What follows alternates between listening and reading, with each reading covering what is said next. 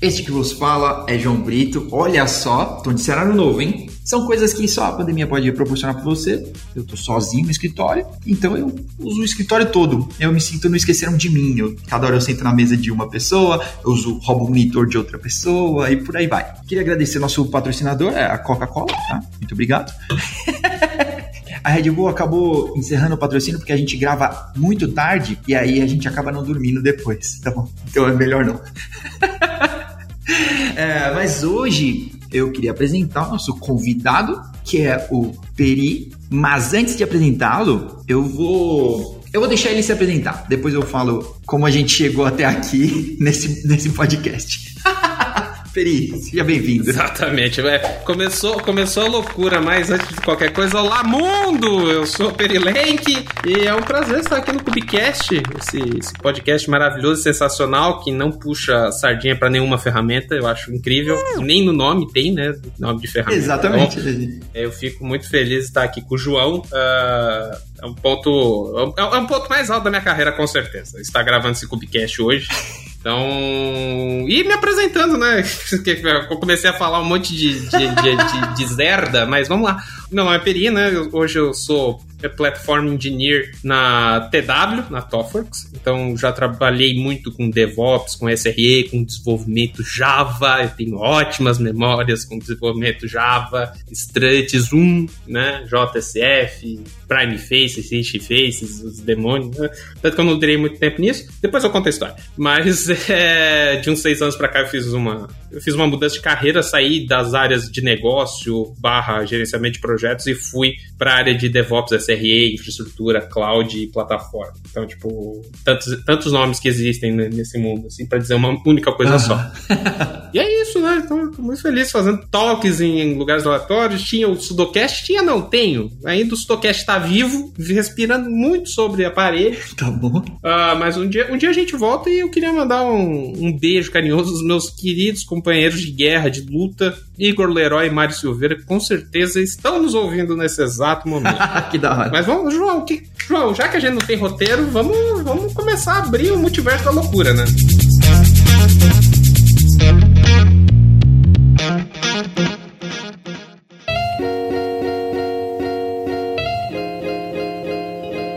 Ó, antes disso, eu primeiro vou me desculpar publicamente com o planeta, tá? Por quê? Eu tô, na, eu tô no escritório da GetUp e o Peri podia estar tá trabalhando na GetUp. E como se você que está ouvindo, ó, isso serve como desculpa para você também, tá bom? Se você que está ouvindo é, nunca recebeu um contato meu porque você se inscreveu para uma vaga para trabalhar aqui na GetUp, você pode saber que isso não é só com você. Por quê? Feri, como eu pude deixar isso acontecer? Você se inscreveu, eu tinha uma vaga aberta e eu não vi o seu nome lá na lista. Eu só vou dizer uma coisa. Quando eu fui falar com você, você já tava na ThoughtWorks. É, eu só vou dizer uma coisa. Perdeu. Mas ah. enfim, não, brincadeira.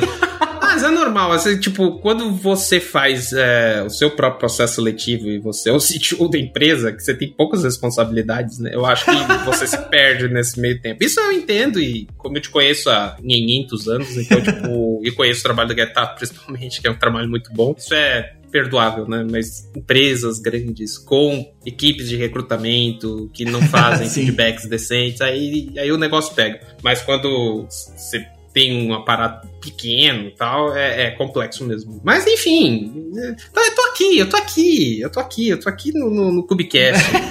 Então, tipo. Já faz parte da Guilherme agora. É. Só falta assinar a carteira. Brincadeira. Brincadeira. Ah, eu vou te mandar um e-mail. Andréia, por favor, me ajuda. não, brincadeira, gente. Eu tô muito feliz na Tofworks. Eu tô, tô três meses na Tofworks, né? Então, tipo, é uma empresa muito legal. Eu gosto muito, assim. Então, tipo, num ambiente mais dinâmico de projetos e tudo mais, assim, eu, eu gosto bastante. Eu gosto tanto de projeto quanto de produto, né? Tem pessoas que. Se você... Uhum. É, o, o, o João, eu já fui manager, já fui. Não CTO, não cheguei nesse nível, né? Mas já fui manager já liderei time, e tem pessoas que realmente ou gostam muito de produto, de algo físico, vamos dizer assim, uhum. ou, e tem pessoas que gostam de projeto, e aquele ambiente que muda a cada cinco minutos e tudo mais, assim. Então, tipo, pagando, né? Dia 5 caindo na conta, eu tô, tô feliz, né? Exatamente, exatamente. O Pix, fazendo o Pix é nós. Fazendo o Pix a gente tá feliz, né? Mas o mas a TW ela é uma empresa que eu gosto muito, assim, uhum. em termos de. Eu já admirava bastante tempo, assim. Não tô puxando saco porque eu, é uma empregadora tão mas. Mas se for puxar saco também, que seja do empregador, né? é, que seja do empregador. Né? Mas é o. Na, na, na Get Up, olha a, a zica, a zero. Olha aí, hein? Olha aí. Olha aí, corta, editor, corta. Uh, na TW, uh, ah, assim, eu já admirava muito a filosofia de trabalho, o ambiente inclusivo e tudo mais, assim. Então, tipo, sempre gostei muito de... Sempre li Martin Fowler, né, e todos os, uh -huh. os, as referências que lá trabalham, tanto Martin quanto Luciano Ramalho, que é um cara que eu acompanho também há bastante tempo. Então, tipo, é muito bacana você trabalhar com, essa, com essas pessoas, né. Keith Morris, né, se a gente for falar de infraestrutura como código, né, então, tipo... Uhum, uhum já troquei umas, umas, ideias com o Keith Morris, assim, tipo, acho que eu falei, eu não sei se eu falei asneira, mas é, é bacana trocar uma ideia com, com eles, assim. Que legal. É, é, legal, é bem bacana. Não com o Martin Fowler, porque é muito ocupado, mas com o Luciano, com, com o Keith, assim, é, é bem massa, assim, é bem legal. Não com o Martin Fowler, que ele tá escrevendo o próximo livro, que vai ser o próximo desespero do DevOps, né? Exato, né, que todo mundo vai correr atrás pra, pra, pra, pra fazer, né. O, quando, mas não foi o Martin Fowler, mas quando o Jazz Humble fez o Continuous Deployment, né, o Continuous Delivery. É, Continuous Delivery. Ou Continuous Integration. Eu nunca sei o nome do livro, assim, mas o Continuous Delivery foi uma correria, assim, todo mundo saiu. E é um, tanto que é um livro de base, assim, né? Então, tipo, pra você, você que. Você, pessoa inocente que quer entrar nessa área, é um livro que eu recomendo muito você ler. Tá aí um disclaimer, né, pra você que tá entrando nessa área. É, você que quer. Ah, eu quero trabalhar com DevOps. Né? É muito legal, assim, quando você conhece o termo DevOps, você acha que é lindo lindo, maravilhoso. Você que quer se punir na vida. É, você que quer trabalhar com infraestrutura, cloud. Não vou falar nomes de, de, de, de, cloud providers porque eu não sou maluco, né? Você quer trabalhar com, com cloud providers XYZ quer ser não sei o quê, cara, eu recomendo muito que você leia o Continuous Delivery do, do, do não do Martin Fowler, do Jazz Humble lá. São três pessoas, Jenny King, Jazz Humble e a Nicole Force, Forsgren. Eu nunca sei falar o nome dela. E tem outros livros, né? Tem Projeto Fênix, é, tem DevOps Handbook e, e tudo mais, assim. Então, tipo, depois que o Flickr fez, hoje a nova geração não sabe o que é Flickr, né? Flickr é, é, é o pai do Instagram. O pai do Instagram. filho do Fotolog. Então, o Fotolog é avô do Instagram, tá, gente? Então... Fotolog, aí você quebrou muito, hein? A gente é velho, né? Mas o, o. Quando o Flickr fez aquela, aquela, aquela palestra de 10, deplo, 10 deploys a mais por dia, né? Acho que deu, deu uma mudada no mundo, né? Então, tipo, em 2009, né? Se a gente tá falando de um negócio de. 13 anos. 13? 14 anos atrás, sei lá. Então, tipo, é um negócio que mudou bastante. Mas se você vê relatos, por exemplo, de pessoas que trabalhavam numa VPS brasileira, né? Que é de mercado. Uh, eles já faziam isso, já, já existia integração entre times de desenvolvimento e times de, de operações, no caso. Uhum, uhum. Então, que isso é a base da cultura DevOps, se a gente for pegar. Eu acho o termo DevOps pouco inclusivo, né? Porque DevOps envolve toda a empresa. Uhum, então, uhum. desde a área de desenvolvimento, área de QA, área de operações, área de segurança, principalmente, áreas de negócios, de produto e tudo mais. Eu acho que o termo DevOps é só bonito para comercial, para vender curso, qualquer coisa. eu tive uma ideia, eu pensei num novo nome para o DevOps, porque DevOps aí virou DevSecOps, aí tem FinOps, DevX uh, e tudo mais. Então, a minha ideia, tô patenteando agora, é DevOps Risk, porque se escreve DevOps e um asterisco, tá? Que aí contempla tudo, até as coisas que a gente não conhece ainda, igual FinOps. Não existia FinOps até outro dia. É, até alguém inventar e colocar no LinkedIn. É. é. a parte do FinOps, eu acho que existiu na hora que a gente apanhou tanto com a fatura da AWS, que veio o financeiro dar aqui nas costas. Já falei para você não deixar esse servidor ligado à toa. Eu sou, olha, todos nós sofremos, olha, do, nesses tempos de dólar a 4 mil reais, é, é, Exato. É, foi um negócio pesado, assim, né? Tipo, a AWS. Eu, eu vou falar nome de cloud provider. Ah, não. Né? É isso. Mas é, dependeu muito de política do cloud provider, né? Porque a AWS fazia o D-1, D-2 de dólar, mas o Google congelou o dólar por um tempo. Né? então, tipo, a fatura do, do, do, Google Cloud diminuiu não, mas estabilizou, né? Estabilizou. Azure também fez isso durante bastante tempo, né? Exatamente. Prendeu sim. num dólar X lá e a variação e a ascensão, né? Não só a variação, mas a ascensão tão grande assim, chegava a quase inviabilizar certos projetos, né? Quem tinha um projeto pequeno, né? Porque, pô, às vezes tem projetos que, cara, se você dobrar o, o ambiente, lógico que dobrar vai, vai impactar, mas o tamanho de tudo é tão gigante que não vai impactar nas coisas. Mas tem projetos que ligar uma máquina ou outra impacta no final, né, pro cara. Então. Mas principalmente startups, assim, tipo, muitas startups sofreram com, com, com, com relação a, a AWS, assim. Uhum. A AWS ela tem, um, ela tem um pacote muito legal para startups, assim, não é de todo mal, de crédito, sim, de sim. tudo mais, uhum. e, e, e, e, que eu acho incrível, eu acho legal para quem tá com uma empresa pequena, assim. Só que uma hora o crédito acaba se tu não tem gestão, né? Então, tipo, Finops é gestão financeira. É, sim, sim. Sempre foi desde o início, né? Então, tipo, ah, por mais que, puta, a AWS me deu um voucher lá de 10 mil dólares. Pô, legal, assim, só que eu tô gastando 5 mil dólares por mês. Então, tá, dois meses da minha operação ela paga e os outros dois meses ferrou-se, né? Então, tipo. Sim. É, e, e, principalmente, você vai deixar a máquina ligada. Ah, tem que deixar a máquina ligada 24 por 7. Cara, você vai gastar bastante, assim. Então, tipo, para operações de risco. Para chegar em 5 pau. Não, fácil, fácil. Aí, por isso que hoje tem um mercado. Acho que eu não sabia disso, é, mas você tem um mercado de máquinas efêmeras muito grande, né? Então, tipo, que eu não sei como é que a AWS chama isso. Ah, meu Deus. Spot.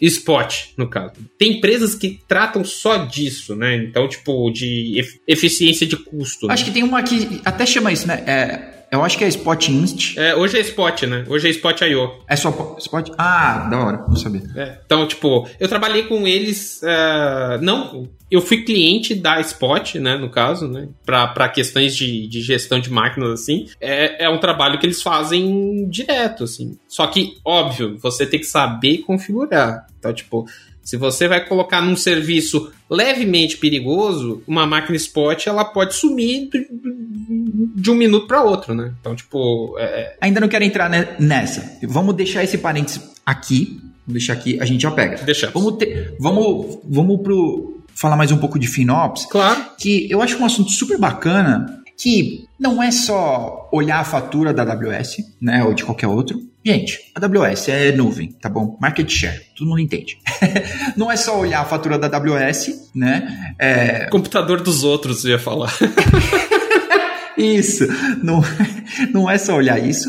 E principalmente, não dá para ser feito, eu acho que o que gerou o FinOps é que não dá para ser feito pelos não técnicos. Não dá para deixar lá no setor de compras, não dá para deixar para o financeiro fazer, porque ele vai olhar e vai falar: não precisa de duas VPC, para que tem dois aqui? Desliga um. CloudWatch, o que, que é CloudWatch, né? É, que... não, gente, ó, tudo duplicado aqui, vamos desligar, tá bom? É.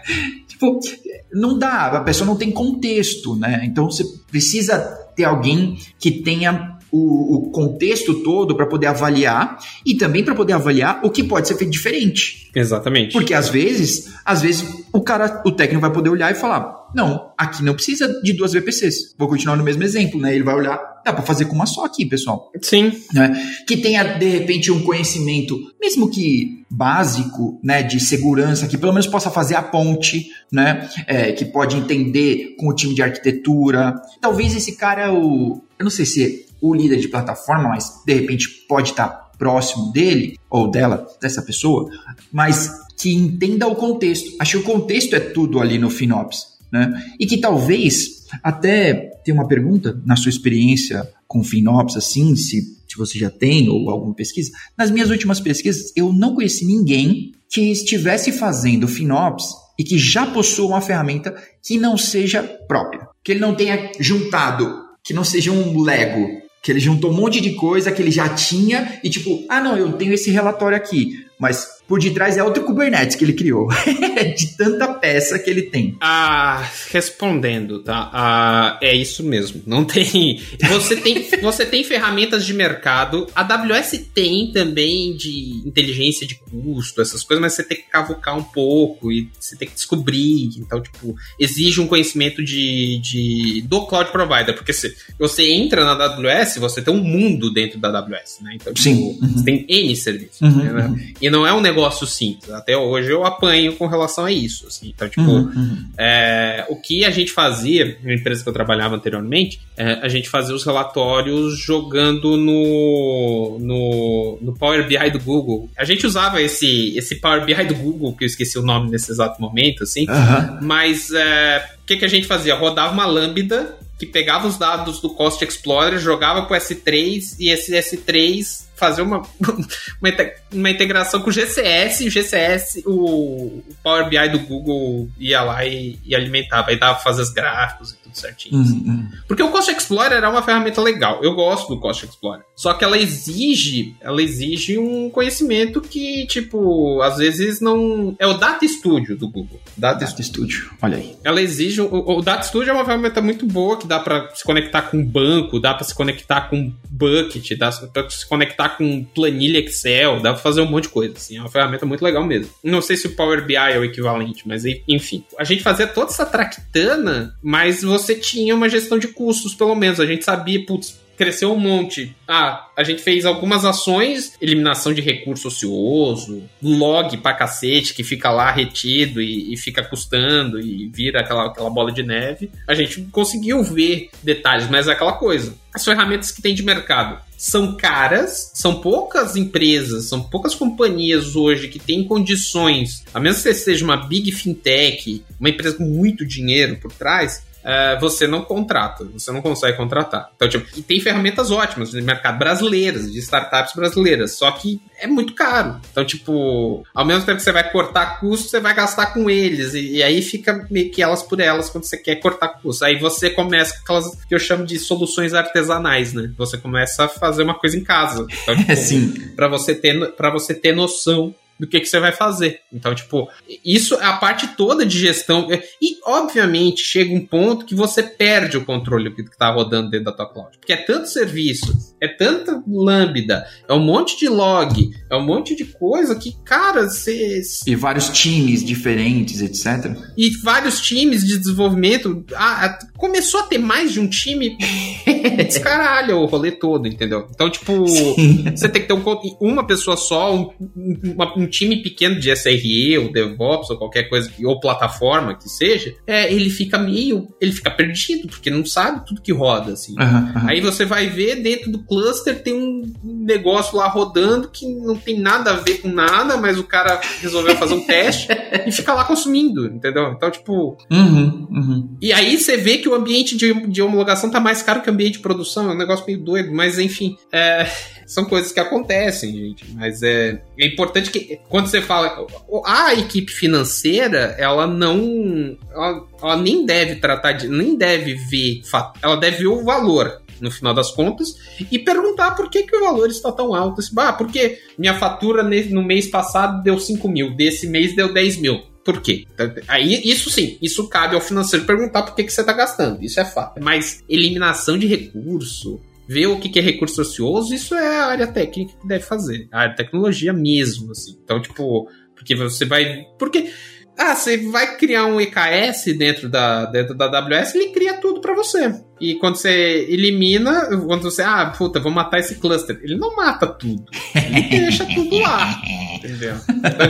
Desculpa, AWS. Amo o Matheus Prado. Ó, Matheus Prado, um beijo pra ti. Mas é. Matheus, gente complicado. finíssima. Gente finíssima, gente finíssima. Mas é complicado isso. Então, tipo, a própria AWS sabe. Sim, Então, sim. tipo, é, é, é, é, business, né? No final das contas. Aí você tem que ter um controle muito grande, alerta, é muito importante ter alerta. É, e tem que mandar o CEO pra fora do planeta também, né? Não é de graça. É, nunca, não é uma coisa muito legal de fazer, né? Coitado, cara, né? Mas o. Depende do CEO também, né? Depende do CEO, né? Mas o. Não, mas o da AWS, pô, é, é, nisso, é assim que ele pagou essa viagem. Com a rola gigante dele lá. Mas enfim, é, pode falar palavrão no.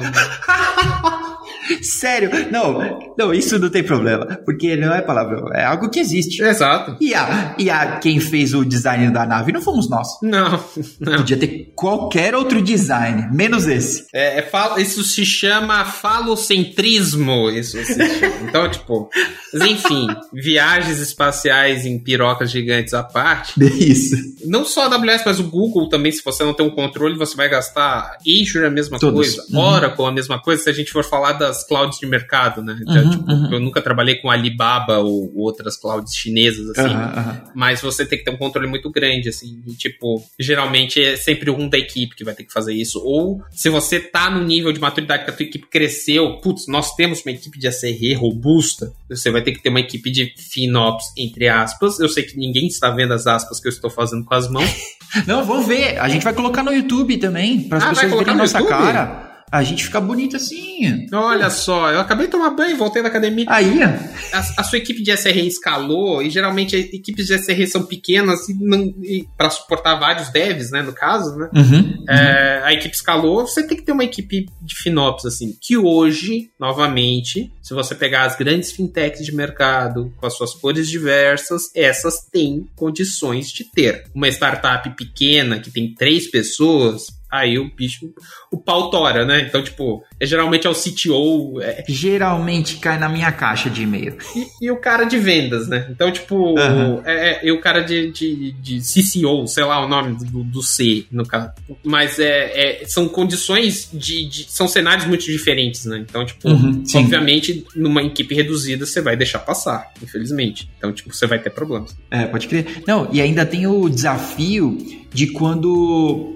Que agora a nova moda é multi-cloud. É, isso me irrita. E aí você tem um especialista. Você tem um especialista AWS. Sua, sua vida e sua empresa foi construída em cima da AWS. E tá tudo bem. Mas de repente ele descobriu que multi-cloud é o lance. É o Antus. É, a gente contratou outra nuvem e vamos, vamos replicar isso aqui lá. Nem tô falando dos desafios técnicos. Ainda dentro do FinOps, todo o seu conhecimento que você tinha e automações que você tinha tailor-made criado aqui, parabéns, você tem um desafio completamente novo aqui. No Azure, no Google, DigitalOcean, em qualquer lugar. É tudo novo. É tudo zero. Tudo tá em outro canto, tem outro nome, é, etc. Então, é outra vida. EKS vira GKE.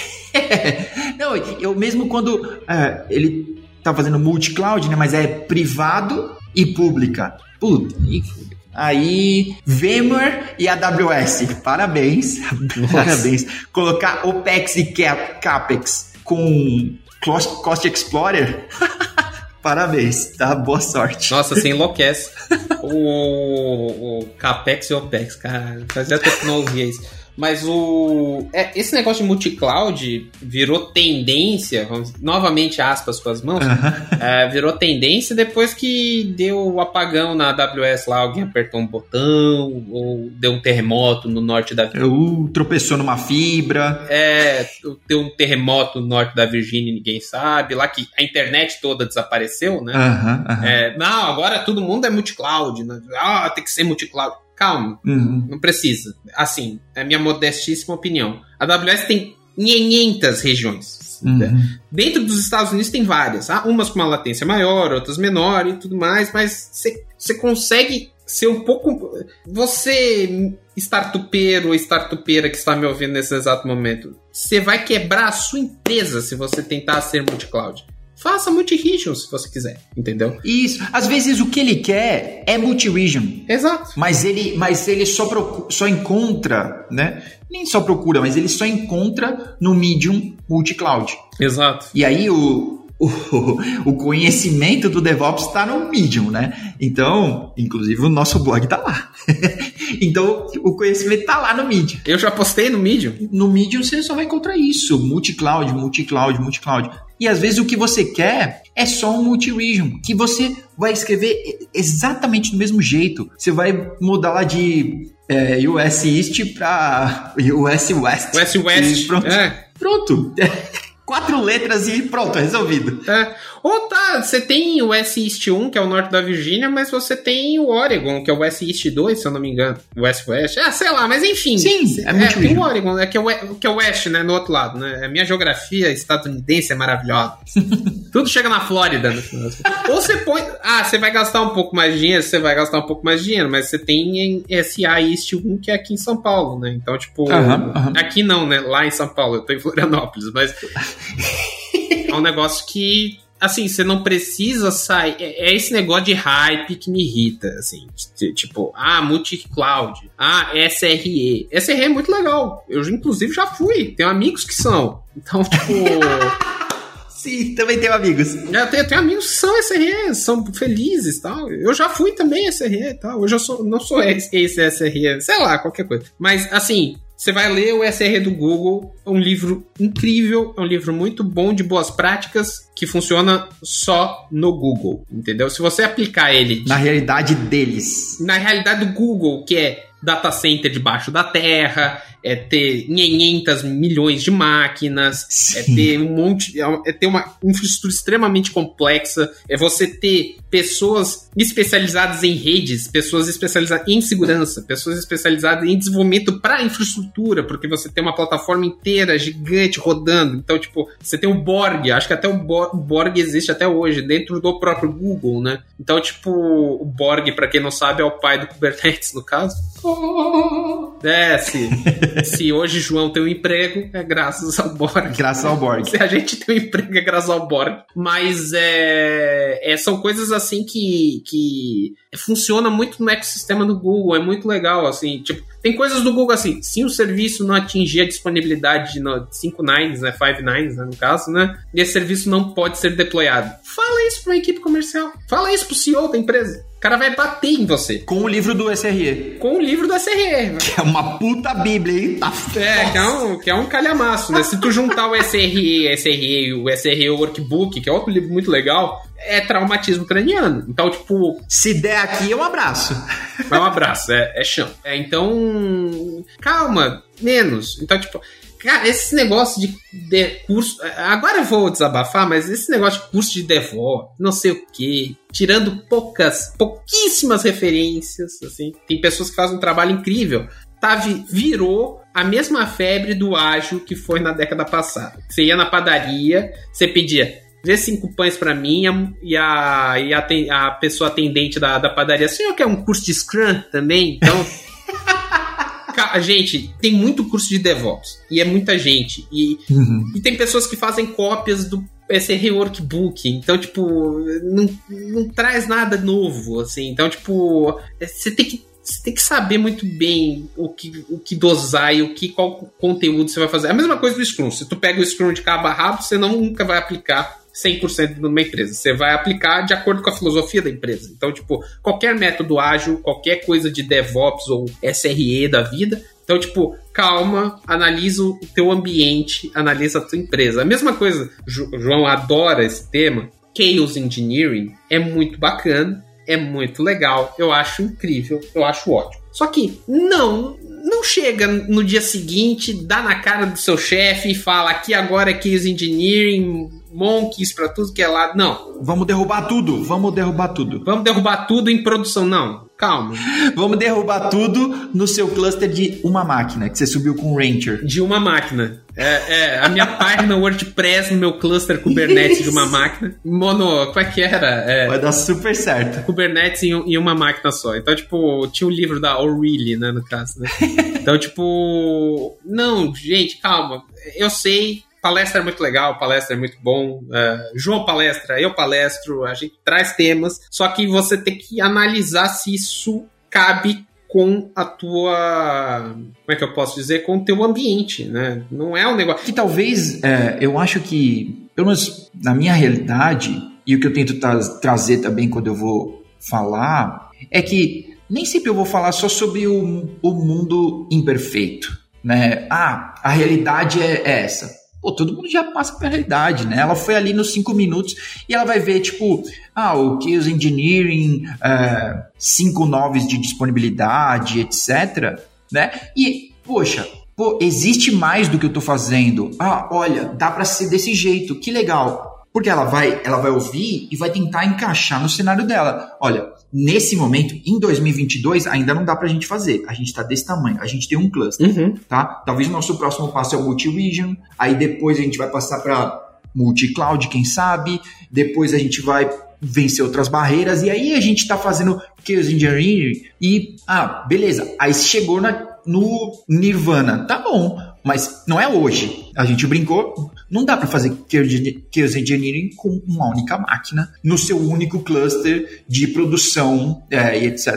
Não, não é isso. Né? É, sabe um ponto legal que as pessoas. Ah, putz, eu, eu tô escalando é, e, e, e, tal, o que, que eu faço? Não sei o que. Tá, Começa pensando assim: você tem a sua conta da AWS, você tem uma conta só com todos os ambientes, homologação, separado por VPC. Sabe o que você faz? Você separa os seus ambientes por contas. Aí você consegue ter uma justificativa de custo por ambiente, por conta, por serviço, por, por, por, serviço não, mas por produto, vamos dizer assim, né? Você consegue ter uma separação legal do que uma maçaroca só. Só que não adianta você fazer Chaos Engineering numa única conta só da AWS, que, cara, não, não vai ser um bagulho legal, assim. Tipo, não vai ser uma experiência boa. Não vai, não é, vai. É aquela mesma coisa que já me perguntaram isso em entrevista, eu já fiz esse tipo de pergunta em entrevista. Ok, eu tenho uma página estática na minha máquina. Como é que eu posso escalar? Aí essa pessoa já começa a pensar em Kubernetes, em dockerizar e não sei o que. Não, calma, vamos voltar um passo para trás. Põe no S3.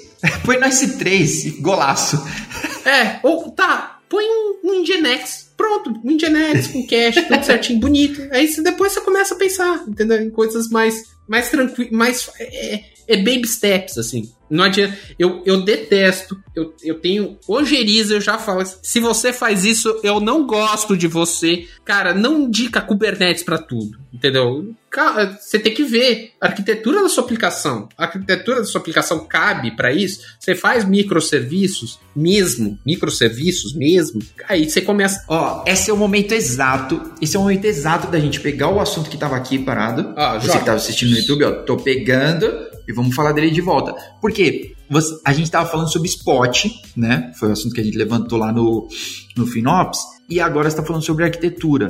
Porque é justamente aí que esbarra. Quando a pessoa está gastando muito, prim, duas primeiras recomendações. Alguém vai falar, reserva a máquina e usa a máquina spot. E a pessoa vai falar imediatamente: vamos para a máquina spot. É lógico, se ela olha só o número, vamos de spot, com certeza. Bem mais barato. Mas a sua aplicação tá, a sua aplicação tá pronta? Porque se você guarda, se você guarda a sessão dentro da sua aplicação PHP, Sinto lhe dizer, tá bom? Você vai pôr na spot e é, é isso. Sua aplicação nunca mais vai funcionar. Só vai tomar pau. Exatamente. E você nem vai saber, de repente, de onde está vindo, o que está acontecendo. Pô, se você nem tá fazendo. A gente tava falando, né? do, de multi-region e aí troca quatro letrinhas ali, troca quatro letrinhas, se você já está fazendo IAC. Se você já está com um Terraform bonitinho, que cria. Então, tipo, pô, nós avançamos mil passos aqui, né? Porque se você já está com um Terraform bonitinho, ou se você é full uma nuvem, né? Por exemplo, ah, aqui é full AWS, eu só faço CloudFormation. Beleza, legal. Se você tá com o seu IAC bem feitinho, tá? Beleza, é muito simples. Agora, se você não tá, não é tão simples assim. Exatamente. E tudo depende do contexto de aplicação, porque você pode trocar as quatro letras, mas na aplicação alguém chumbou o, a região na mão. E aí temos um problema seríssimo que nunca vai funcionar no caso, né? Não é só um problema só de infraestrutura, é, é um problema tanto também de desenvolvimento, de boas práticas, se você segue microserviços, se esses microserviços são microserviços de fato, se não tem dependências circulares, se, tem uma série de coisas, assim. A gente tá falando de aplicações stateful, né, no caso, né? Aplicações stateful não são ruins. Bancos de dados são aplicações stateful. Uhum, uhum. Então, ponto. É, só que você não vai colocar nunca, uma, de hipótese nenhuma, uma aplicação stateful que guarda estado na máquina, no caso, né? Dentro de uma máquina spot. Porque não vai funcionar, entendeu? Não, e é, e é muito complexo, né? A gente estava falando de multi-region ou multi-cloud, ouça como preferir, é, mas as pessoas simplesmente, né? Pô, quando ficou fora é, AWS o final do ano foi nebuloso. É, mas. Foi triste, foi um dia muito, muito triste para todo mundo. Pô, sempre pedi. que. foi, foi, foi difícil, foi o final do ano. Que dor de cabeça. é, mas aí quando a pessoa vem falar, eu falo, tá, você sabe o que você vai fazer com seus dados? Porque se você não sabe esse ponto simples, cara, nem vamos pro mais complexo. Porque stateless faz outro deploy, beleza. Mas stateful, as coisas são mais complexas. Tá? Tem que entender sobre arquitetura ou de repente vai ter que mudar coisa na arquitetura, tá? Porque onde vão estar seus dados quando a sua região principal estiver fora? Uhum. Se eles continuarem lá naquele lugar que está fora, tá bom? Então, tá fora. é que nem aquela historinha, aquela historinha quando teve o o, o atentado das Torres Gêmeas, 11 de setembro, né? Tinha uma empresa que ela tinha um backup na outra torre, né? Então, não, tipo... É, é. Eu já, eu já li isso, que tipo, não, nunca que vai ter um problema nas duas torres, né? Exato. Tipo, é possível. Chega um dia, chega um belo dia que acontece, entendeu? Uhum, Mas. É, tipo, chega um belo dia que caiu a, a AWS. Uhum. A, é, a, região que todo mundo usa, né, no caso, né? Mas você tem que pensar realmente, aplicações stateful, elas são mais... Elas exigem um pouco mais de cuidado. Então, tipo, eu não estou falando em banco de dados, né? Banco de dados é uma aplicação stateful por natureza, mas aí você terceiriza isso para um serviço de cloud, no caso. Mas aplicações que guardam estado dentro da própria máquina é uma coisa muito perigosa. Ou você migra isso para guardar estado num bucket, ou sei lá, em algum outro lugar, ou você tá. E buckets geralmente são multi-cloud, né? Multi-region, né? No caso, né? Então, ou você faz, tem esse serviço, ou você vai. Você tem mais preocupações, assim. Eu não sou contra aplicações stateless, é, às vezes é necessário, né? Mas você tem que tomar um certo cuidado, uma, algumas... Exige... É, é que nem aquela questão de Phoenix Servers e... Phoenix Servers e Snowflake Servers, né, no caso. Aham, então, tipo, aham. Snowflake exige mais cuidado, óbvio. Então, tipo, você vai ter muito mais cuidado com a sua máquina de banco de dados, né? É, do que com uma máquina que vai tem validade, né? Então, tipo, no próximo deploy ela morre. Então, é, é, é a mesma coisa, é, vale para stateless e stateful, né, no caso. Né? Então, tipo, Tomem cuidado, criançada. Tomem cuidado. Vocês, são, é, vocês estão é entrando é só... num mundo muito perigoso, mas. Muito, muito. e, e, principalmente, um ponto que eu acho interessante e que eu demorei para perceber, as pessoas elas não estão estudando o básico. Uhum. Computação, entendeu? Elas leem no Medium que Docker faz maravilhas e não sabe como é que o Docker funciona. não sabe que é um isolamento, fala que é uma virtualização. Não, é um isolamento dentro da própria máquina. Então, tipo, uhum. você tem que saber o básico. Então, tipo, sabendo o básico, você consegue fazer o. o sabendo feijão com arroz, você consegue fazer o, o, o mais sofisticado, no caso. Sim, sim. Então, é, tipo, é, é, esse é o ponto de computação, né, no caso, de stateful e stateless, no caso, né? Então, tipo, é bem importante ter esse conhecimento, tá? Então, uhum. sabe é. o básico. Sabe como é... Ah, cê... ah, putz, eu trabalho com o Zend Framework do PHP, ou um exemplo, uhum, né? Uhum. É, saiba como é que o teu framework funciona, entendeu? Tipo, saiba como é que... Eu... Ah, eu tra... sou SRE ou DevOps ou qualquer coisa. Saiba como o Kubernetes funciona, questão de redes, o Kubernetes que é chato para um demônio, mas tem que saber. Ah, a questão de RBAC, de autorização, é bem importante. Você não pode deixar teu cluster permissivo, senão vai algum, alguma pessoa lá, invade, começa a minerar Bitcoin dentro do teu cluster. então, tipo... Quando você souber, a fatura já tá muito cara. É, é, é, então, tipo, é bem importante você ter essa, essa, essa noção de, de, de básico mesmo. E, e, os melhores profissionais que eu conheço são pessoas que sabem o básico. Então, tipo, e que para eles, ah, clusterização ou, sei lá, Orque, desculpa, é, orquestração de container, é, container. Então, tipo, é, é, é, natural, é básico, né? Então, tipo, se você pegar que containers é, existem desde 1978, né? Lá com o CH-root, né? O CH-root do Linux é um container, é um isolamento dentro de uma máquina. Uhum. Então, tipo, são conceitos velhos de computação, velhos, antigos de computação. Quando eu falo, né, linguagens novas Python. Python tem 32 anos. Então, tipo, gente. É, pode crer, pode crer. É, é foda. Ou não surgiu nada nesse meio tempo, ou deu um boom, né? De, de, de linguagens das linguagens ali dos anos 90 tal, que. Uhum. Tipo o, o, Ruby, né? Foi a linguagem adotada pelas startups, né? Tipo, é uma linguagem de 96, 97, se eu não me engano, lá, que o, que o, que o Matashiro criou. Então, tipo, é uma coisa que já tá aí bastante tempo, né? Então.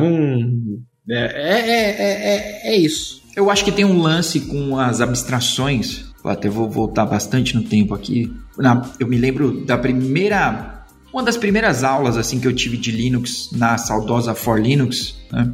A For Linux faliu? Não, não, ainda não. Parem as máquinas. Não. Tô brincando. não, que eu saiba.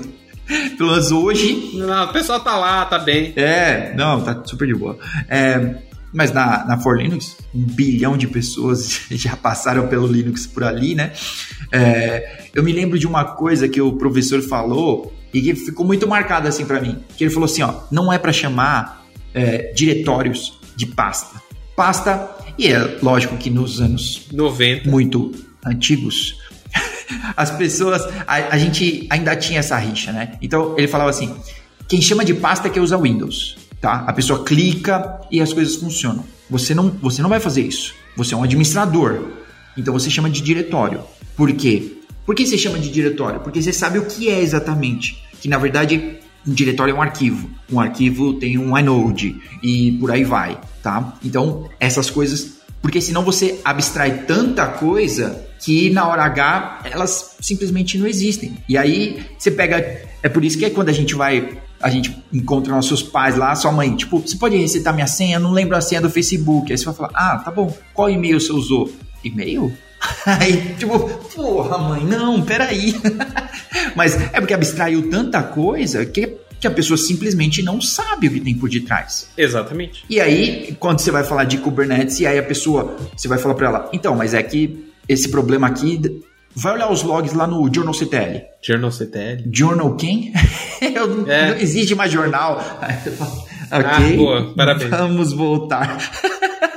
então, é tipo, ah, é só um processo, é CH-root. É, então, poxa, tem que conhecer o básico, né? Tem, se não tiver base, seus problemas. Na hora que não tiver no caminho feliz, vai ser muito complexo. Vai ser muito complexo. Isso que tu usou, tu usou esse Journey CTL, Journey CTL é novo, tem coisa mais antiga ainda pra, pra, pra mais, é, se se estender, né, no caso, né? Então, tipo, esse negócio, realmente, os frameworks, se a gente for falar de programação, né, os frameworks abstraíram muita coisa, uhum, então, tipo, uhum. da linguagem, no caso. Deixou fácil, que deixou fácil, mas deixou um monte de gente, assim, vai aprender framework. Não, você vai, você quer aprender quer aprender, sei lá, Node, aprenda JavaScript, TypeScript, depois se tu quiser ver uma coisa diferente, aí Node.js. Então, tipo, é, Kubernetes, não, aprenda Linux. Então, tipo, tenha noções de redes, noções de sistema operacional, entendeu? Eu acho que até na prática, na prática, muitas vezes, você vai cair num lance, ou vão jogar no seu colo, vão jogar um Kubernetes lá no seu colo. Ó, oh, cara, você chegou aqui, você vai administrar essa, essa parada,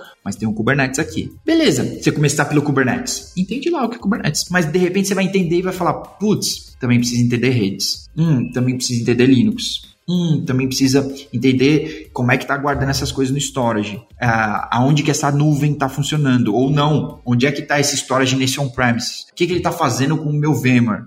Então, beleza, vai cavando, não para de cavar, não fica, não fica no superficial. Se você começou ao contrário do que a gente está falando aqui, né? Porque se você tem a chance, né?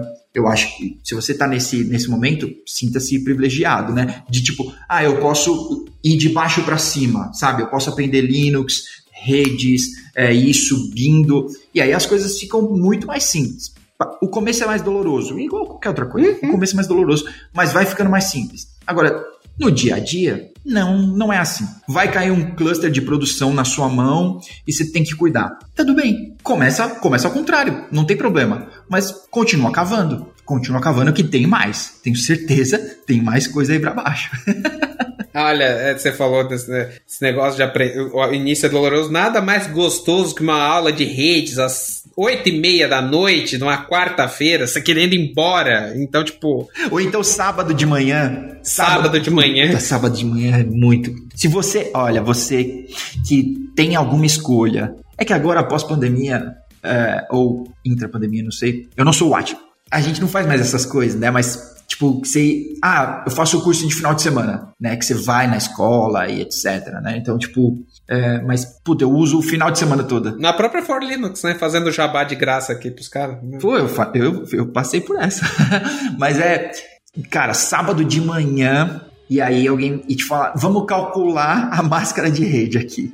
ah, que chatinho. Não, peraí, pelo amor de Deus. Vou abrir o IPCalc aqui e é isso. IPCalc. É, isso resolve muitas vidas, né? Eu tive na faculdade isso. Ai, gente, eu era um péssimo aluno na faculdade. No, no, no, é. Mas, enfim, depois eu sofri na minha pele mais pra frente que uhum. isso, as aulas da faculdade, as aulas de redes eram bem importantes, né? Então, tipo, quando eu, no alto meu início, eu achava que dois containers Dockers podiam se comunicar do nada. Entendeu? Você levanta dois containers, eles se comunicam. Não, tem, ele tem que estar na mesma network. É, é, básico, entendeu? Quem me mostrou isso foi Fernando Ick, vou dizer o nome do Melier, que falou. É, um beijo, Fernando. é, que falou, cara, eles não vão se comunicar tão facilmente. Assim, não é mágica. Você tem que ter uma network por trás e assim funciona. Ó, pinga o container. Ó, viu que não tá pingando? Agora tenta de novo. Agora eles na mesma network. Aí pinga, entendeu? Então, tipo. É um negócio. É, cara, é muito. É muito. Assim, as pessoas estão indo. Muito, é, é quer conteúdo pronto, quer coisa pronta, quer, quer coisa muito rápida. Mas aprender o básico é legal. É doloroso, mas legal. Entendeu? Então, tipo, é, é a mesma coisa que, tipo, você falar hoje para pessoas da área de operações que elas precisam desenvolver. Realmente, elas precisam saber linguagens de programação. Precisam ser que nem, é, sei lá, Luciano Ramalho? É, não, você não precisa ser um gênio. Então, tipo. Não coloque essa barra tão alta, né? mas você precisa fazer um script decente, não shell script, mas faz um script em Python decente, uhum. entendeu? Putz, quer subir um pouco nisso? Faz Go, entendeu? Então, tipo, mas é, você tem que ter noção. Uma coisa que eu falo, que o Jefferson, uh, da Linux Pessoal, e eu acho interessante, cara, você não precisa ser o melhor desenvolvedor, mas você precisa saber programar, assim. Então, tipo, é uma coisa que eu levo pra minha vida, assim. Eu, eu não sou um bom desenvolvedor, inclusive eu tô, tô nessa nessa vida de platform engineering, né? Engineer, é, eu tô nessa transição de putz, me especializar pelo menos em uma linguagem para ser bom, pelo menos na linguagem, né? Legal, legal. No meu caso é Python, né? Então, tipo, mas eu não quero fazer pelos frameworks, eu quero começar pelo início, entendeu? Uhum, então, uhum. tipo, mas se, se, pelo, menos você precisa saber se virar muito bem nesse meio tempo, saber ler o stack trace, saber fazer quando dá o, o, bang em produção, você precisa ter uma reação rápida, entendeu? Então, tipo, se você for ver hoje pessoas de qualidade, pessoas QAs, elas sabem programar e sabem programar muito bem, porque tem automatização de testes uhum, é, usando linguagem de programação, ou JavaScript, ou Python, ou Ruby, ou qualquer coisa assim que o valha. Por que, que pessoas de operações, pessoas de infra não, não, não precisam saber? Óbvio que precisam saber. Então, tipo, não só Shell Script. Shell Script é lindo, eu adoro, entendeu? Mas é, você precisa saber mais coisas. Você precisa saber Python, você precisa saber Go. Java não é necessário. Mas enfim, não, brincadeira, não. brincadeira.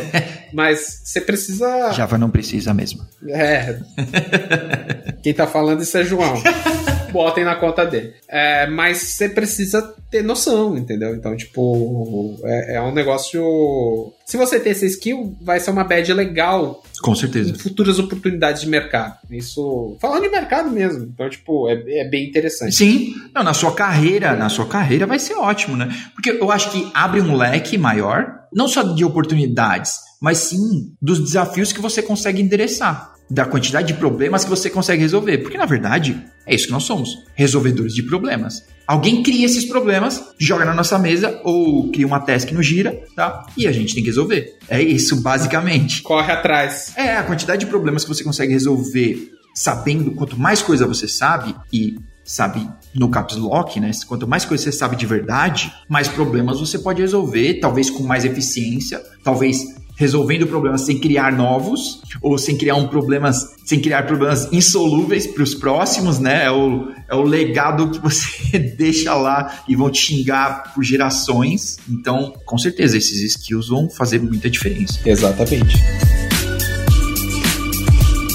Já que a gente estava falando sobre framework e plataforma, é, eu queria saber de você, na sua prática, assim, na sua realidade do nosso multiverso aqui, como que é para você essa, essa treta, essa, essa briga entre plataforma, framework, um, criar a sua própria, né? a gente falou do FinOps tailor-made aí, e que é, tem empresas que, putz, tem empresa que vai até, até nisso, né? Que ela vai criar a própria linguagem, né? Ou vai manter a sua e etc. Alô, o seu Google. framework.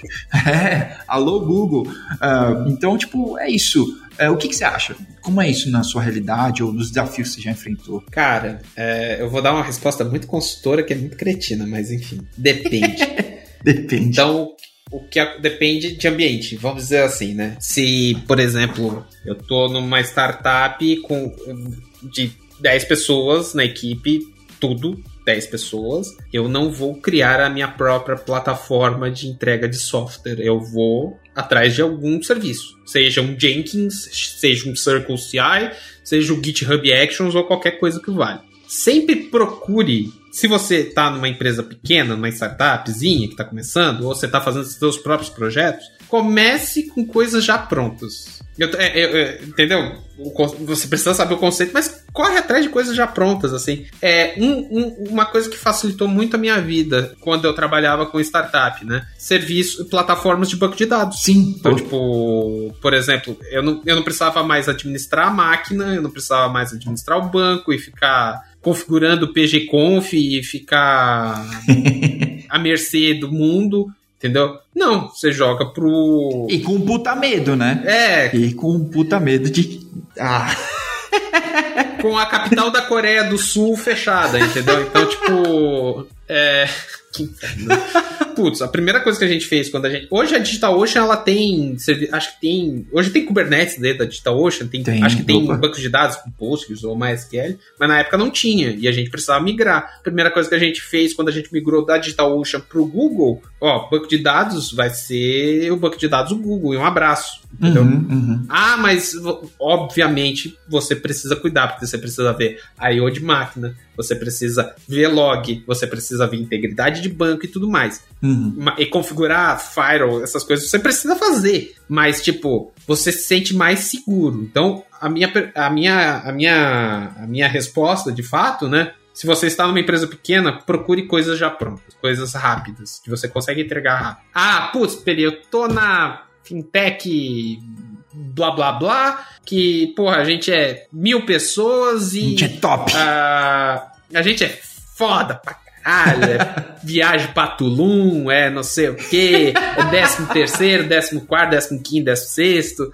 não sei o que, a gente tem a cor mais bonita e tarará, tarará, tarará, mas é tipo, hoje o, sei lá, o EKS não suporta a gente. E acontece. O EKS não suporta isso acontece. Ah, então tá na hora da gente implementar uma plataforma por Kubernetes nossa, uhum, no caso. Uhum. Você tem gente pra cacete, você tem gente com muito conhecimento Sim. e vai lá e implementa. Um exemplo muito clássico, o a, a Globo.com, ou, ou só Globo, é, que desenvolveu o Tsuru. Tsuru, exatamente. Que eu entrevistei eles. Olha só, tá no programa número 37, sei lá qual é o nome do programa. Não, não tá nada. É, mas eu acho se eu não me engano, se eu não me perdi no, na agenda aqui, né? Tá três para trás desse. Olha só. Se eu não me perdi, tá três para trás desse. Tem eu, tem Vanessa, tem não sei mais quem, e tem ele. então, tipo. Vanessa, né? A Vânia, né?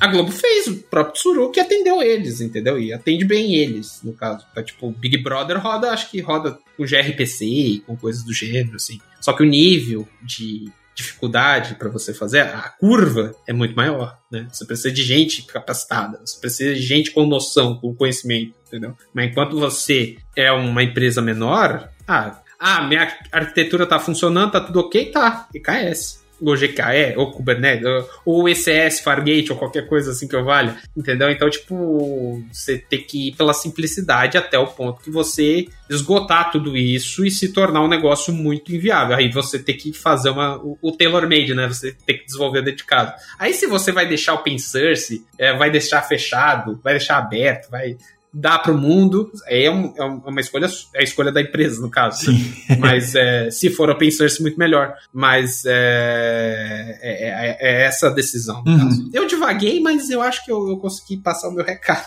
Eu acho que o problema está no, no qual desafio que você tem, porque às vezes putz, você tem um three-layer app e aí você acha que deveria ter toda a complexidade do Netflix. Não é isso. São desafios completamente diferentes. Né? E eu acho que tem o desafio de manter. Acho que muitas vezes as pessoas não se lembram disso, porque ela está criando um legado, e não estou falando legado de coisa antiga, né, do que a gente quer matar, mas o legado de vai ficar lá, provavelmente perpétuo, assim, né, que você precisa manter. Alguém vai dar manutenção nessa merda, né? É, isso aí que você está criando. vai ter que dar manutenção, vai ter que sustentar isso. Então, e atualizar, inclusive, né? As coisas vão evoluindo, né? Então, muitas vezes quando você fala com algumas pessoas, essa é a minha realidade, né? eu vou falar com as pessoas sobre Kubernetes, ela vai falar, ah, mas está funcionando aqui na minha VM. Tudo bem. Se você tem um único app que está rodando dentro de uma única VM e está tudo bem para você, é, Kubernetes não é para você. Tá tudo bem. Pode seguir tranquilamente. Esquece essa parada. Coloca um filtro no seu Twitter para não ouvir mais nada de Kubernetes e pronto. Sua vida segue tranquilamente. Não, é, é, aquele ponto. Isso me irritava até. Me irrita até hoje, mas. É, ah, tudo é Kubernetes. Não, mas tem que botar no Kubernetes. Ah, mas tem que botar. Tem que botar. É, é, tem que botar no Kubernetes. É. tem que botar no Kubernetes e avisar, chamar. e me ligar. E me ligar. É, e ligar pro João. É, é, aquela coisa assim, tipo. Sabe uma coisa que resolve muito, muitos problemas? infraestrutura imutável. Uhum. Então, tipo, você rodar com tudo no EC2 ou no, ou no, no Google Instances lá e você tem um grupo de instâncias, a aplicação tá, sei lá, rodando com um container Docker ou propriamente direto no Metal, Bare Metal, você tem. funciona, você ganha dinheiro, você escala. Vai chegar um ponto que não vai dar mais. Aí tudo bem, aí você parte pro. Aí você liga pro João, aí o pessoal vai lá e implementa. Mas é, é, é, essa coisa, esse hype, é, é, é assim, tipo, é, é, igual implementar, sei lá, putz, nossa aplicação uma, uma merda, mas eu vi um post sobre Nômade e eu quero implementar Nômade. Não, né? Primeiro que você tem uma máquina só. Então, tipo, é o cluster de uma máquina. É, e provavelmente seu problema não tá ali. Exato. Prova porque a gente falou, teve uma série, se você não ouviu, volta uns episódios. Tem uma série só sobre DevOps ordinário. E, se eu não me engano, a frase é do Requena. Então, atribuindo aqui. Olha só, que, que figura. que maior parte do nosso tempo, né, de SREs ou developers, é tentar provar que a culpa não é nossa. Que, a, que o problema não está em infra. Que o problema não está no Kubernetes ou estar no Kubernetes não resolve o seu problema. No Nomad ou VM ou. No Mesos. É, não importa. É falecido Mesos, é, mas que não, não, não tá aí, né? Então, muitas vezes o problema de verdade tá em entender qual é o problema, né? É entender a arquitetura. Pô, quantas vezes o problema tá na arquitetura? Quantas vezes o problema tá no DNS? Então, tipo, pô, tá num lugar tão imbecil assim, né? Na CDN. É, tipo, putz, e, e não, vamos. o que a gente precisa é colocar no Kubernetes, porque lá tudo escala e todo mundo usa Kubernetes e consegue fazer chover. Olha, eu conheço muita gente que usa Kubernetes e consegue fazer chover, literalmente. Chover bastante. bastante. Trovoadas, inclusive. Não, é, mas é que nem aquele conceito que, que criaram e quem foi que criou, parabéns, olha. No ops. Não, nunca, não, com Lambda não, o Lambda não vai ter mais nada, não vai ter o SRE. Vai acabar, vai acabar o sysadmin, vai acabar. Vai acabar, vai, vai acabar o sysadmin, não sei o que. Quem vai ler log? o desenvolvedor? Quando dá a zica, bate lá em casa, né? Opa, tô, com problema aqui. E sempre é a infra. É o que o Requena falou é muito sério. A gente escapa o tempo inteiro de problemas vindo na nossa cara. Então, tipo, é, é, é, são, são coisas ali que, que, tipo, você tem que provar por A mais B que o problema é na aplicação, que o problema é na arquitetura, que os microserviços não são tão microserviços assim. São mo pequenos monolitos. Então, ou microlitos, né? então, tipo. É, é, é complexo isso. É um, é um, problema muito complexo ali e que exige aquela integração entre áreas de desenvolvimento e operações, no final das contas. Então, tipo, esse é o ponto. E que a gente pode parar de glamorizar os supers, né? Porque, tipo, ah, pô, quem nunca escutou essa frase? O Facebook era PHP até outro dia. Um, um monte de, dessas aplicações que hoje a gente endeusa cara, se, se você trabalha lá dentro, você vai saber o que, que tem under the hood ali. Pô, todo mundo vai alguma coisa para baixo do tapete. É isso, essa é a verdade. O negócio tá em pé, mas tem um buraco em algum canto. Nosso trampo é ir resolvendo esses buracos. Pô, que gira, que gira de alguém não tem débito técnico. Se não tem, se não tem é porque está escondendo. Não, débito técnico é, é um mal que vai sempre existir. Isso não nunca vai deixar de existir débito técnico. Ah, o, o, problema e a solução para isso é você gerenciar o teu débito uhum, técnico. Uhum, uhum. Então, tipo, esse é um ponto muito importante. E que tenha dentro da empresa um processo uhum. claro e conciso de gerenciamento de débito técnico. Sempre vai ter. Cara, ninguém sabe tudo. Então, tipo, ah, o, a lenda do Fustec, o Fustec. Você, cara, você pode ser Fustec. Você pode saber uma linguagem back-end, uma linguagem front-end, banco de dados. Você pode saber tudo isso, assim, não com uma profundidade que um especialista tem, mas você pode saber, você pode se virar. Só que você vai ter ponto. É, é, é igual personagem RPG. Você tem skills diferentes, entendeu? Então, tipo, é, e é normal porque é, é, do ser humano, entendeu? O que você tem que fazer é tratar toda essa parte de débito técnico. Ah, putz, eu tenho um problema com redes. Então tá, você vai lá, estuda redes e vê para melhorar. Isso, isso é um ponto que muitas empresas não fazem, né? Já chegam crucificando até o, o próprio profissional. É, e que, e que muitas vezes eu acho que uh, eu acho que esse problema tá no gestor. Então, alô, você que é gestor, ou você que não é gestor, manda pro seu gestor Pô, eu nunca falo isso no Cubicast, eu vou falar agora. Olha vou fazer igual gaveta, vou falar no meio. Pô, compartilha com os seus colegas. Compartilha com seus colegas aí o Cubicast, tá? Com seus gestores, etc. Pra todo mundo ouvir quando tá correndo, quando tá lavando louça, é, quando tá fazendo qualquer coisa aí. Tá? Eu escuto quando eu estou na academia, escuto a voz de João Brito, quando estou fazendo meu, meu, meu, meu, meu circuito, eu escuto a voz de João Brito.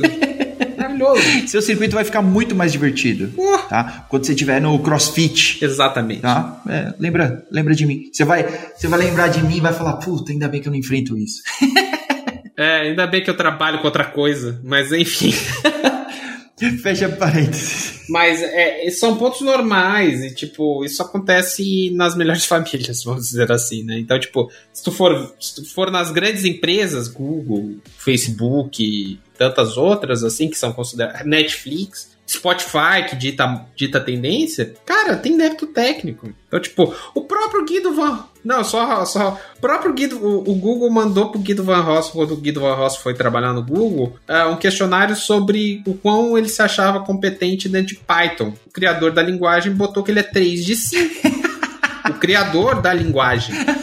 Então, tipo, gente, somos seres humanos, entendeu? Ah, a gente fala de profissionais tipo Jefferson, é, Fernando Ike, Luciano Ramalho, Thiago Avelino, uhum. Camila Martins, entendeu? Cara, todo mundo todo mundo erra, todo mundo é humano, entendeu? A própria Cami falou isso no, no, no episódio dela lá. Que, tipo, ninguém é perfeito, entendeu? Então, tipo, tem um. Tem, tem problemas, entendeu? E é normal. E, é isso. Normal, super normal. E eu, mas eu acho que esse lance do débito técnico priorizar, eu acho que o problema tá nos gestores. Tanto, é, eu acho que eu acho que é um grande problema dos gestores não saberem gerenciar pressão. Uhum. Porque, sendo gestor, agora os problemas. Você sofre pressão de todos os lados. Então, você tem seu time de um lado, né? Que muitas vezes vai querer resolver o débito técnico, que é um tempinho para aparar as arestas, porque você deu um tempo apertado para eles colocarem as coisas em produção e etc. Então não deu para fazer as coisas no estado da arte, tá? Então algumas coisas ficaram postergadas e estão ali no backlog, no débito técnico etc. tá? Então você tem essa pressão. Mas você tem a pressão do outro lado, do comercial, que quer entregar feature, do CEO, do produto e etc. Que eles querem, tipo, gente, tem mais uma enxurrada de coisa aqui para entrar. Então você tem que gerenciar essa pressão toda, mas você tem que pensar a longo prazo. Porque se, se, a sua visão for simples, né? E tipo, não, vamos priorizar o que dá dinheiro, por exemplo. Vamos priorizar produto, entregar feature. Cara, você vai ter problemas muito rápido e muito grandes. E olha, gigantescos problemas. É, isso, é que é aquela coisa de construir uma casa, as pessoas querem começar pelo teto. Não, começa com uma fundação decente. Aí depois você começa a crescer. Uhum. Eu sei que é, é complicado isso que a gente tá falando, quando você tem uma pressão gigantesca de acionista, time to market. É, você tem time to market, lead time, todas as métricas possíveis que estão te pegando, estão te comendo vivo, né? Mas uhum. você tem que começar com uma fundação legal e você vai. Ah, putz, começamos errado? Tá. Você tem que gerenciar esse esse problema e isso cabe do, do gelo no sangue do gestor, né? Que, que eu sim, digo, né? Sim. Então, tipo, e é aquela coisa, não adianta você colocar alguém que é extremamente técnico e bom como gestor, porque talvez ele não seja um bom gestor. Tem pessoas técnicas que são ótimas gestoras uhum. e tem pessoas técnicas que não querem ser gestoras e colocam. Assim. Uhum, uhum. No meu caso, eu sempre fui uma pessoa, eu fui uma pessoa técnica na, na época e eu fui alçado ao cargo de manager, assim tá, desafio novo, tá, eu, eu consegui lidar bem com isso, mas óbvio, você sente falta da parte técnica, entendeu? Então, tipo, é isso, entende? Então, mas às, às vezes é, é o necessário, mas você tem que saber dosar muito bem isso e, e, e saber quem tem perfil para ser gestor, ser CTO, ser. Porque ser CTO não significa que você vai codar o tempo inteiro. Não. Então, tipo, você vai mais lidar com gestão de pessoas do que ser. do que problema. Então, tipo, você não é o, o camisa 10 do time, você é o técnico. É, então, tipo, é, você é o técnico do time, né, no caso, né? Então, você é o manager do time, vamos dizer assim. Então, tipo, é bom você ter ter essa noção quando, ah, putz, eu quero um excelente tech lead, nem sempre vai ser um bom manager. Uhum. Ele é um excelente tech lead. Então esse é o ponto. É, eu acho que tem momentos, né? Porque é, tem momentos, tem tamanho da empresa, tem tamanho do desafio. Né? Porque muitas vezes um tech lead tá mais do que suficiente, né, para aquele time, para gerenciar, entre aspas, né, aquele time, para manter o time rodando. E tá ótimo, excelente, assim, ó. Ele faz um one on de vez em quando, mantém o giro andando e etc. Às vezes não, às vezes você putz, tem diversos times na empresa, é, e aí já tem que ter o, o chefe dos tech leads. Né? Aí às vezes vai ter que ter o chefe dos chefes, e uhum. por aí vai, né? A pirâmide vai aumentando. Então, acho que varia bastante do formato, do momento da empresa. Né? Enquanto a gente está num momento de startup, todo mundo pode ser C-level. tá tudo bem. Ótimo. Sou head de SRE. Sou só eu na equipe. Um abraço. Mas pelo menos eu acho legal, porque aí a pessoa pode mandar em algum lugar. Exato, nem que seja nele mesmo, né? Exatamente. Pelo menos naquele período de tempo. Exato.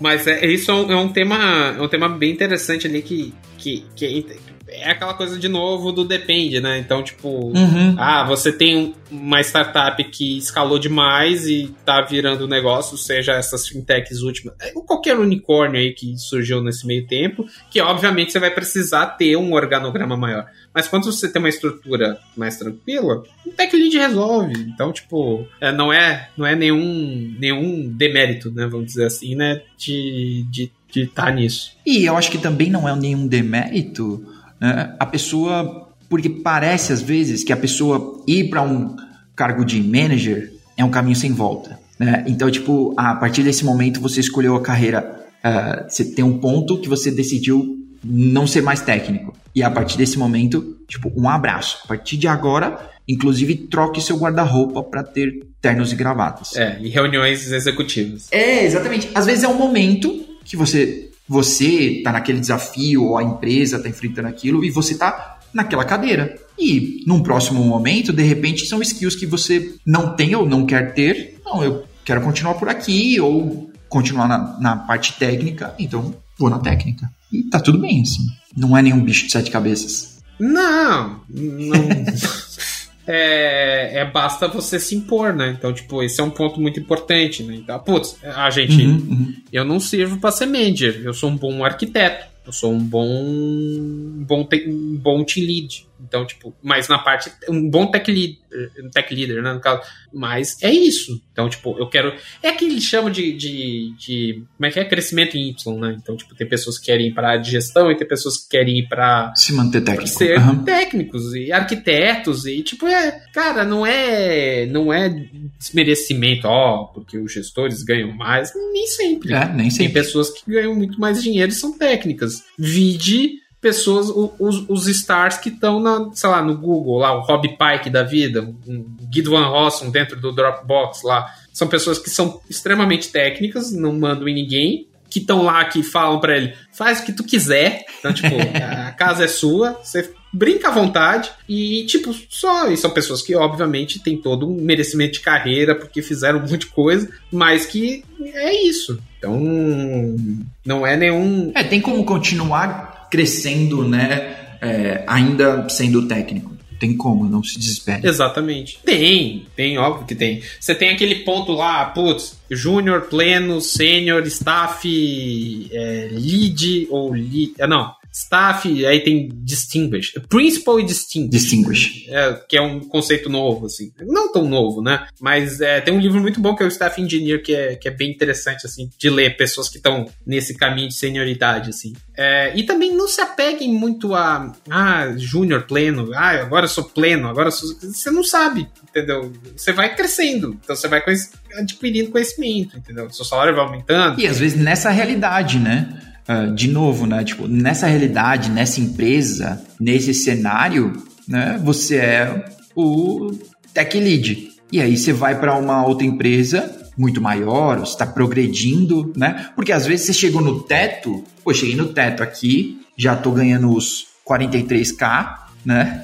É. e aí você chega no teto daquela empresa. Sim. Mas tem outras empresas. Tem empresas maiores que essas e que, de repente, ainda tem mais carreira, né? Ainda tem mais para onde subir, para onde ganhar mais dinheiro. Não sei como alguém ganha mais que 43 pau, é, mas deve ter. Então, deve é, ter. Tem outras, tem outras empresas que dá para você continuar crescendo, ter desafios mais complexos, que aparentemente você está dando um passo para trás, né? Não, mas aqui eu sou tech lead. Tá bom, você é tech lead de você mesmo. E aí você vai para uma empresa maior e você é tipo o pleno ou o sênior. Sênior, é. Né? Você não voltou para, você não voltou, você ainda está seguindo em frente, né? Você ainda está evoluindo e progredindo, né? Exatamente, né? Então, tipo, é, é, é, você vê, você abre o Twitter, é sempre aquelas, aquelas auto-reflexões do tipo, ah, eu sou Júnior, eu sou Dev Juninho, eu sou Dev Sandy, né? Se, se você pegar na parte feminina e tal. Não, eu acho, eu acho engraçadíssimo, acho muito legal, assim. Então, tipo, é uma maneira de incluir, né? Então, tipo, Júnior é uma coisa muito masculina, né? Mas é tipo. Eu que o diga.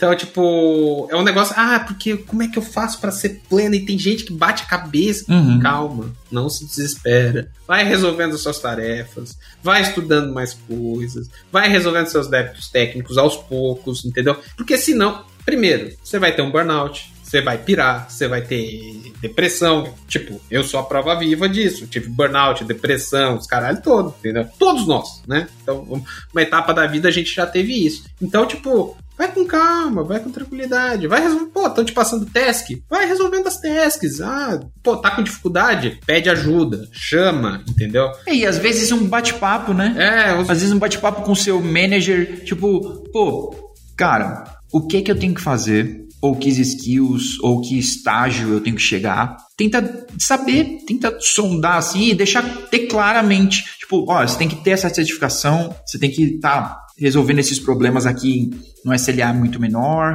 é, você tem que conseguir pegar mais tarefas, seu lead time tem que ser menor e etc. Ah, beleza. Menor quanto, né? Deixar tudo bem claro e beleza. Aí vai, mete a cabeça, traça um plano, né? É, não, e tipo, putz, ah, cara, mas o meu sênior, meu tech lead é, é, é, é uma pessoa escrota, não sei o que, o ambiente é uma merda. Cara, quer dizer, desculpa, pessoa troca de empresa. É, básico. Entendeu? É fácil, muda, entendeu? Manda currículo, faz entrevista, vai, corre atrás, entendeu? É. Mas é, você não. Você, você tem empresas que têm um ambiente sensacional, que você pode crescer e realmente você ter boas pessoas mentoras junto com você. É, e tem empresas, obviamente, que são, são toscas. Então, tipo, é, o que tem mais é relato em LinkedIn de empresa tosca, de, de- só evita, né? Você tem, você tem lá o, o- Qual é que é o nome do avaliador de empresa lá? Eu tô, eu tô ótimo, Glassdoor, né? Glassdoor. Você tem, um Glass, é, você tem um Glassdoor lá, você vê, você vê o relato de outras pessoas, se a empresa tem uma, uma, uma qualificação alta, uma qualificação baixa, lê todos os relatos, vê o que, que, que, que tem de prós e contras, aí você avalia se você tem que mudar de um lugar para outro, entendeu? Então, Uhum, tipo, uhum. esse é, é- é- esse é o meu ponto. Né? Ah, mas ah, eu tenho vergonha de falar com o meu, meu, o meu tech lead porque ele é brabo, porque não sei o quê. Processo de code review é processo de caça às bruxas, é aquela coisa de novamente. troca de empresa, vá para outro lugar, entendeu? Aham. Emprego tem, na nossa área tem. Então, tipo, não é uma coisa muito específica. Ah, putz, eu sou desenvolvedor, eu sou uma pessoa desenvolvedora JavaScript. Meu, Tá fácil. tem bastante. Tá fácil. Então, tipo, tá fácil.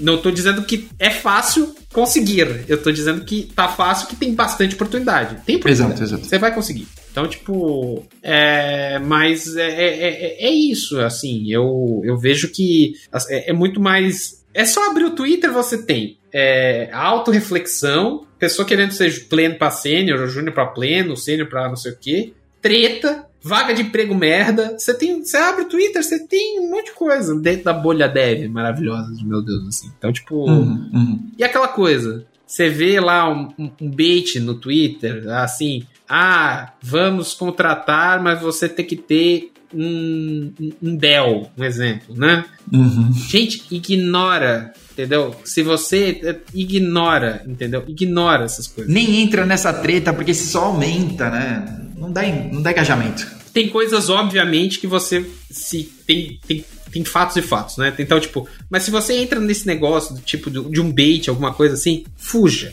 entendeu? Não dê trela. Porque dislike eh, gera engajamento igual like. Então, tipo, um abraço. Você vai só dar holofote pra pessoa. Então, tipo, o, o, o baiter, sei lá, o troll, alguma coisa assim, ele vai ficar famoso, ele vai ser reconhecido. vai- Então, tipo. ah, enfim, eu não abro mais o Twitter porque por motivos de eu tô cansado. Então, tipo. Pode crer. Eu- uma vez, aproveitando, fazendo uma aspas aí, eu botei aquela thread do Twitter clássica, né? Foi o JavaScript que me deu, foi não sei o que que me deu. O JavaScript é o maior Papai Noel do mundo. Acho que quem falou isso foi Gomex. né? Mas é, aí eu botei uma vez. Curiosidade pura e simples, né? Por que nenhum dev COBOL coloca foi o COBOL que me deu? Cara, bicho, eu nunca gerei tanto engajamento na porra do Twitter, velho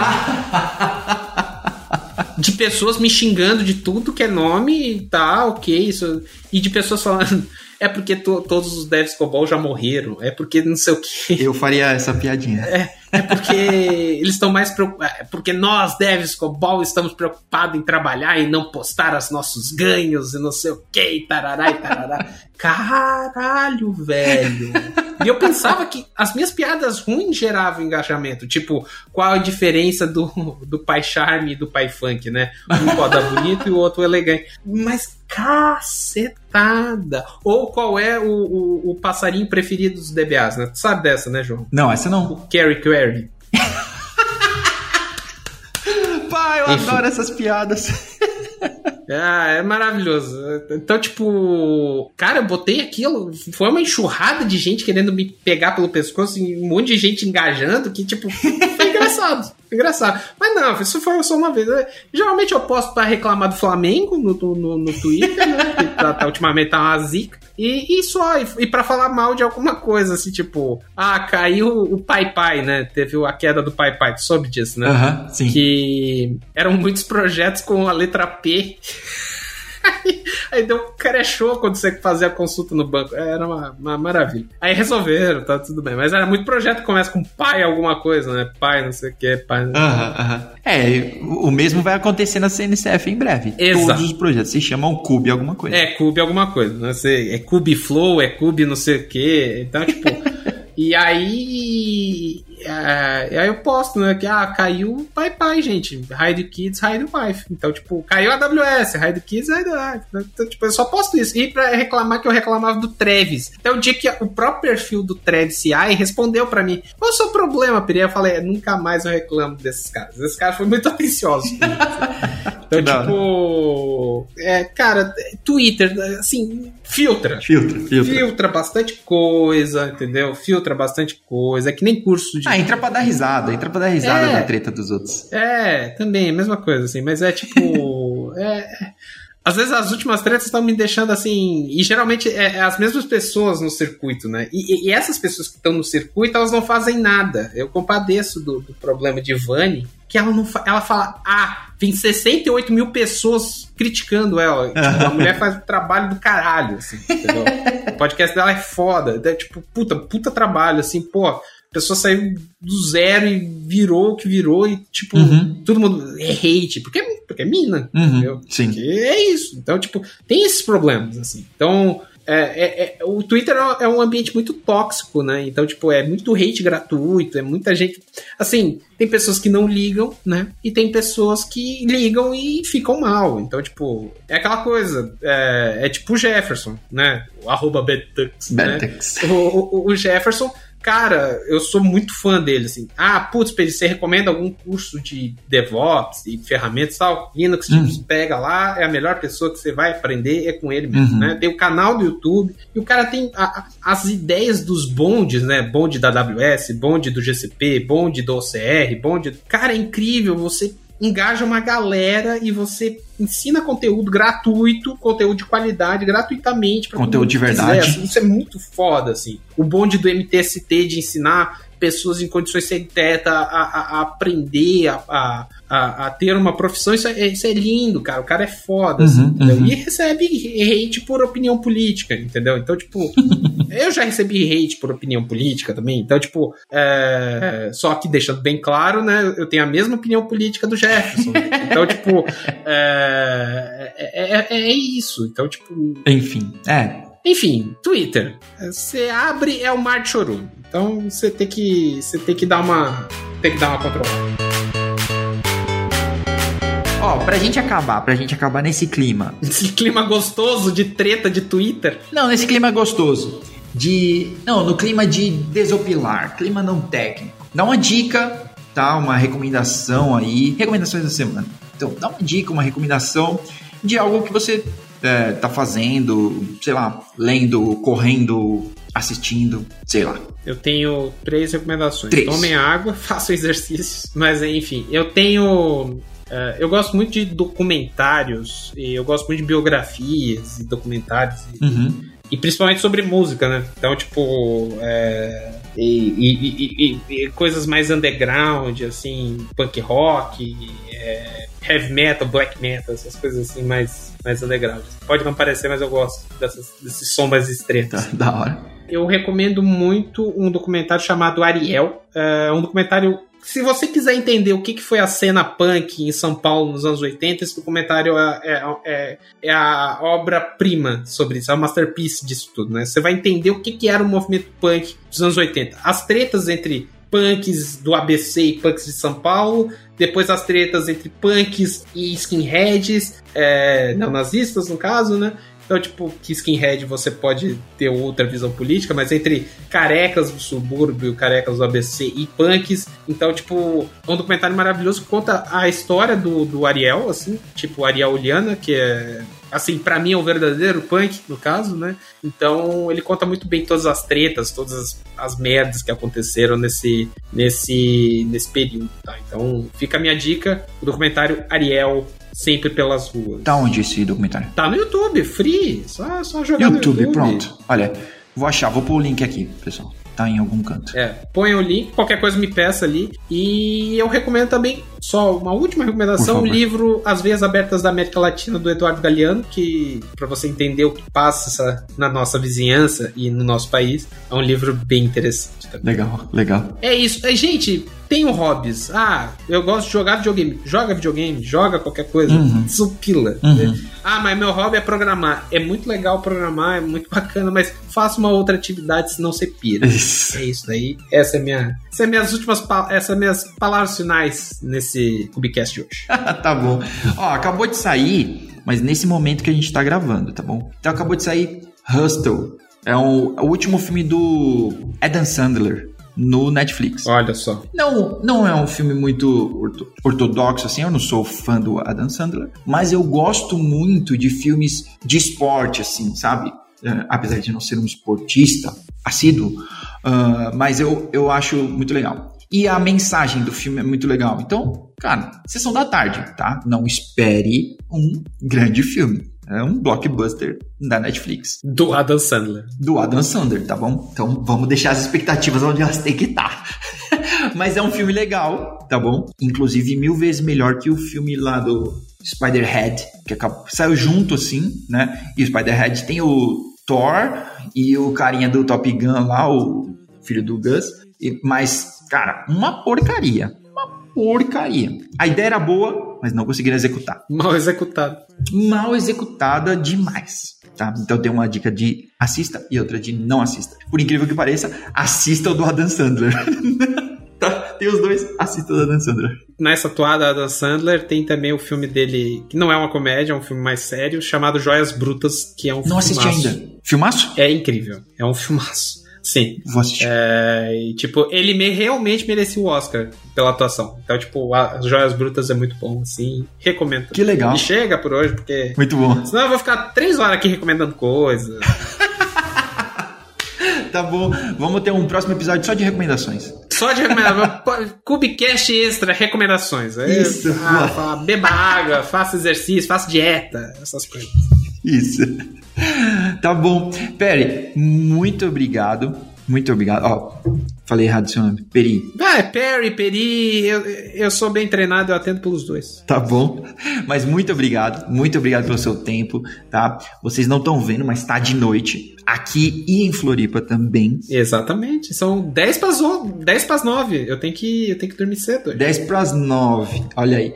Eu ainda vou para casa. Pode não parecer, tá? Eu não durmo aqui no escritório. Eu vou para minha casa dormir e volto para cá logo depois. Eu jurava que você dormia no escritório da Guitarra. Daria, porque tem um, um sofá muito legal. É, alguém pode chegar antes de eu acordar. Olha só. Por isso, é melhor não. Tá bom? Muito obrigado, Peri, mais uma vez. Obrigado para você que escutou até aqui. Eu que agradeço. Compartilha, é, ouve os outros, uh, manda para sua mãe, sua amiga, sua sogra, todo mundo. E Fala aí. E, e, não, não, e tipo, o Sudocast tá parado, mas tem no, no mas Spotify. tem um monte, então exatamente. Lá, é, tem Sudocast. 25 programas ali pra vocês se divertirem ali. É, show, escutar show. Algumas, algumas groselhas nossas lá. Então também escutem o Sudocast, aproveitem depois. Boa. E a arroba Perilenk no. Acho que o João vai colocar em algum ponto do post Uhum, isso daí. Vou colocar também. É, vocês me acham em qualquer rede social aí possível e imaginário, tá bom, pessoal? Muito bem, muito bem. Peri, muito obrigado. Valeu, pessoal. Nos vemos na próxima. Até mais. Até mais.